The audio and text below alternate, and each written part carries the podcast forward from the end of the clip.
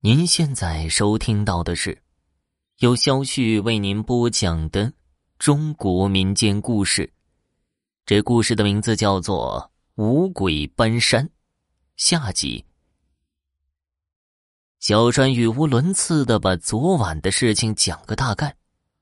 老李沉思片刻，叫上了几个人，带着小川赶往那个山沟里。众人俯身一看。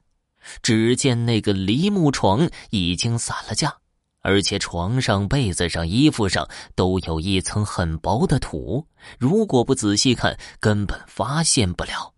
怎么这么邪门啊？村里的铁柱嚷道：“看来小栓真的是遇上五鬼搬山了。”老李说道：“为什么会让我遇上呢？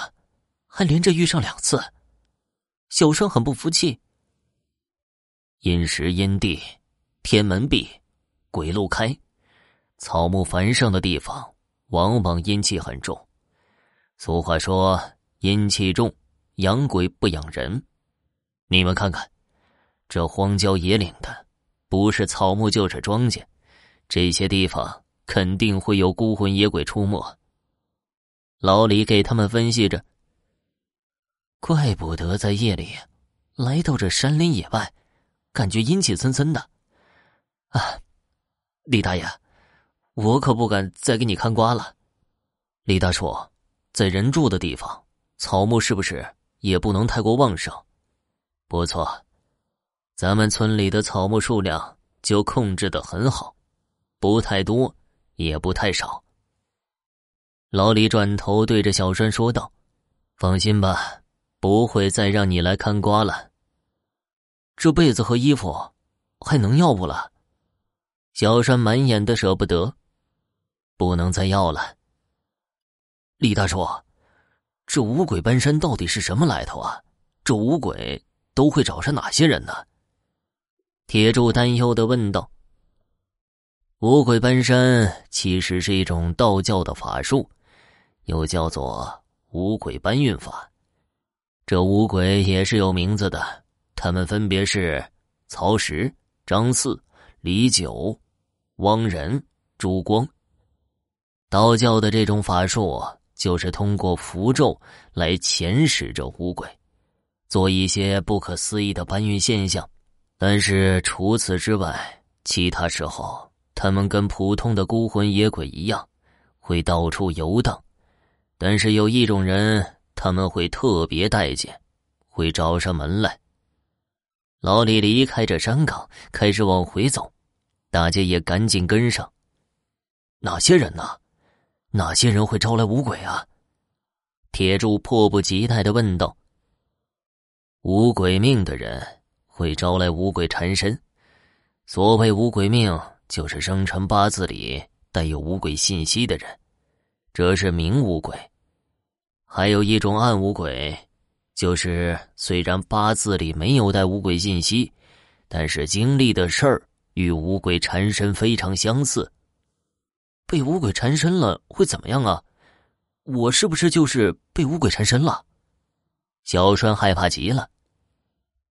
从你八字里看，你不是五鬼命，应该属于暗五鬼。其实被五鬼缠上了，不光是被抬着扔下山沟。是有很多现象的，最明显的是长病不愈或愈而复发，屡治屡犯，有时甚至查不出原因。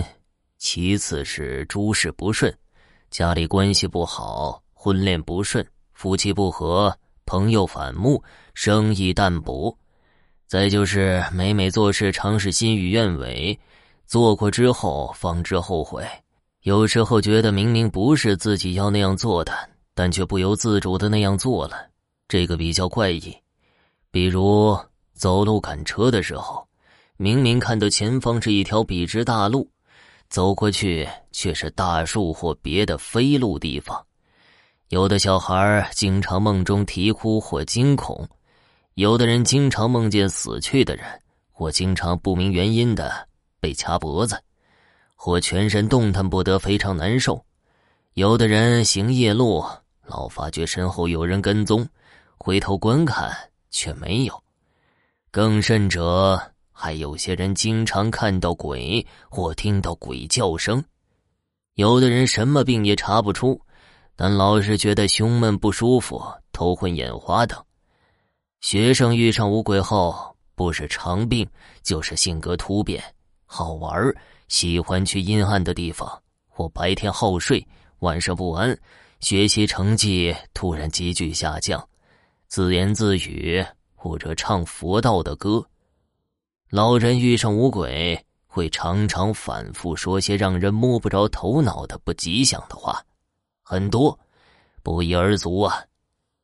这时，老李领着大家走到了西瓜地里的草棚边上。那要是遇到五鬼缠身，该怎么办呢？铁柱心急如焚的说道。柱哥挺有自知之明啊，小川调侃道：“去去去，一边去，这可是正事儿。遇到五鬼缠身了，只能是送五鬼了。扎五个纸人，在夜深人静的时候送到十字路口烧掉。农村的话，就在村外烧掉，也可同时焚化纸钱，或在家里摆点祭品。”老李扭头凝望着小栓，小栓。今夜我就给你送五鬼，你就不要再担心了。谢谢李大爷。小栓被送五鬼后，果真没再遇到五鬼抬床的怪事了。听众朋友，本集播讲完毕，感谢您的收听。